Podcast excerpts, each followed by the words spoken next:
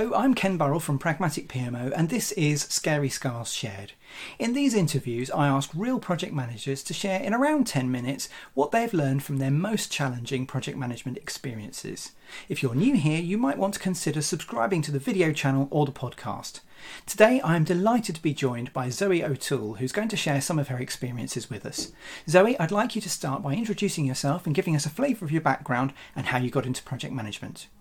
Hello Ken, and thanks very much for inviting me to take part in this. I've been working in the project world for just over 20 years. I was thinking about this earlier. That means that I actually joined project management in the last century, which is quite a scary thought. So how did I get into it? Well, I was working at a company called Yellow Pages, which you may have heard of, and there was a desire to change the way that the Yellow Pages worked. It was recognised that the book wasn't going to be around forever.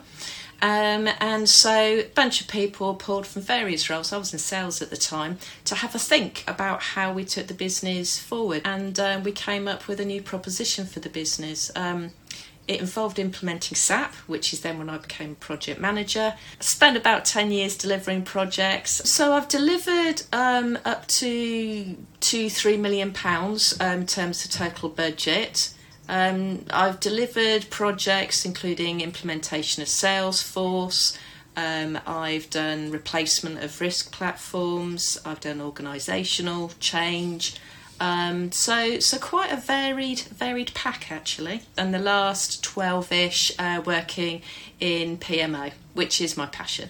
So your scar then, have you got an example of a scar, so something that went wrong that other people could learn from on one of your projects? A few years ago, I was engaged to work with a big organisation. The CIO had said, we need to come up with a better way of understanding how we manage our portfolio so we can make better decisions. So brilliant, dream job, very excited. Duly joined to find out that nobody was expecting me. And that includes the existing portfolio planning team, who immediately thought that I was there to take over. I also soon quickly learned that there had been a succession of people coming in to change stuff. There'd been a series of CIOs coming in. They'd gone through 4 or 5 in a few years, and it was a pretty hostile environment.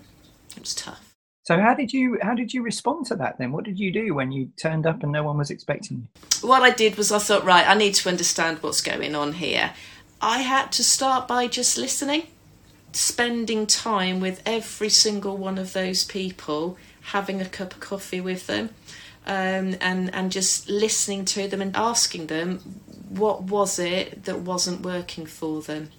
But then, of course, what I needed to do was figure out what the projects were and how I could help to make things better for everybody. I also went to my first programme review meeting where all the leads came to it. There was no definitive list of all the projects. There was no overall view on how we were performing.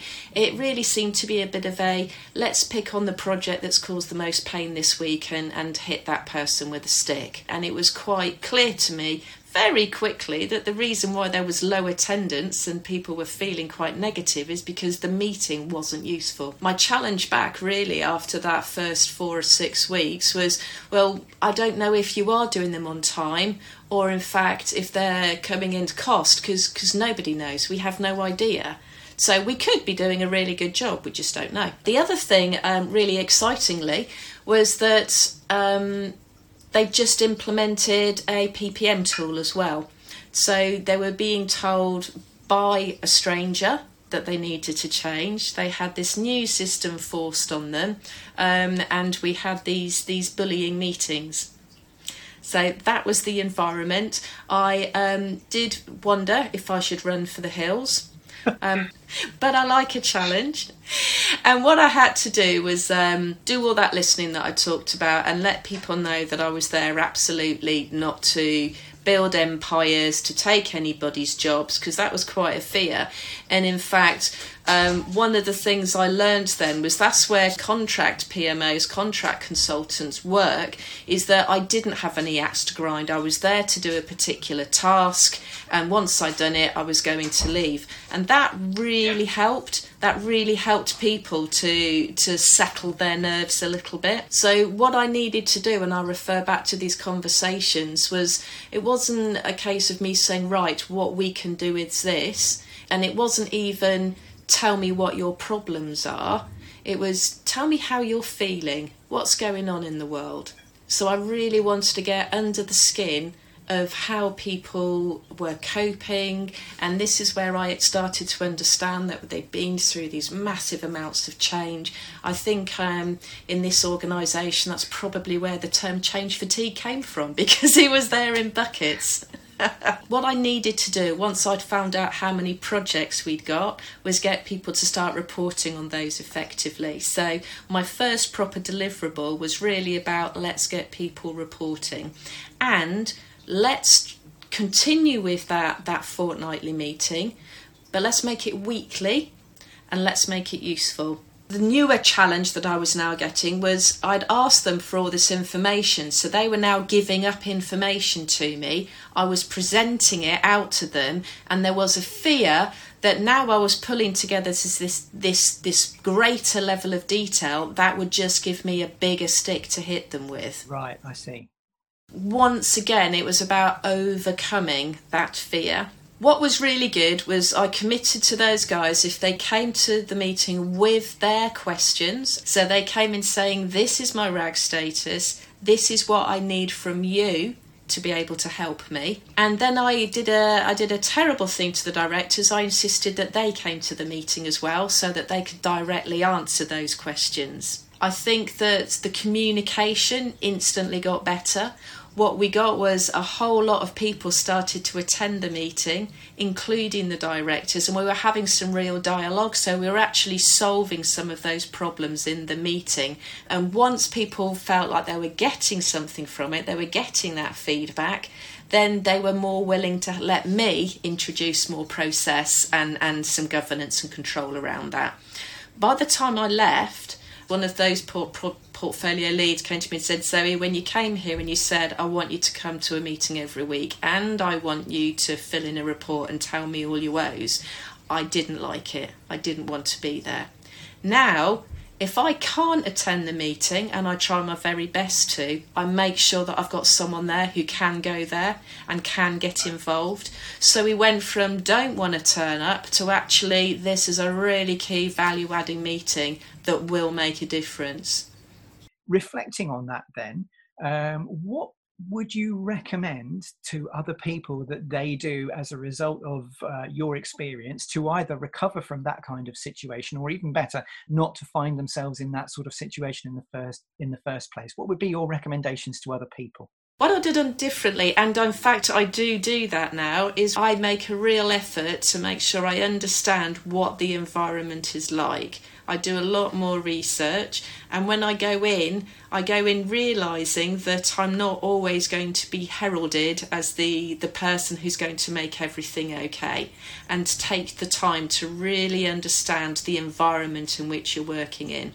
So what I do now when I go into a project, into a new contract, is I absolutely spend those first few weeks really understanding the underlying environment, the culture, the politics that are going on, and do a lot more listening. I think that it's very easy when you start a new job, whether it's a permanent one or a contract, to go in there with all guns blazing, there to save the world. And that's not always the right thing to do. You're not always going to win friends by doing that. So really take the time to understand the environment you're in.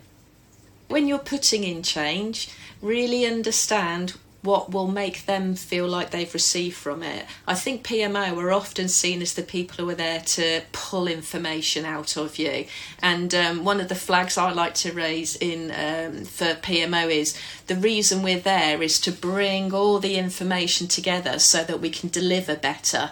And I'm very keen that PMO is not seen as the people who are there going, where's your project report, and not giving anything back. Zoe, thanks for your time, your openness and your insights. So today we've heard from Zoe about how she recovered from a challenging project management experience and what she learned from it. My challenge to you is, what can you learn from this? What will you do differently in your projects as a result? If you've joined this interview, let me know by leaving a comment or a like or both, or by sharing it with others on social media. If enough people think these interviews are worthwhile, I'll make more of them. If you want to share your scars in one, let me know. If you're new here, you might want to consider subscribing to the video channel or the podcast. For other videos on project management topics, take a look at my video channel. For articles on project management and PMO topics, visit my website pragmaticpmo.com or follow me on Twitter @pragmaticpmo. To connect with me more personally, search LinkedIn for Ken Burrell, Pragmatic PMO. In the meantime, until the next time, thanks for listening.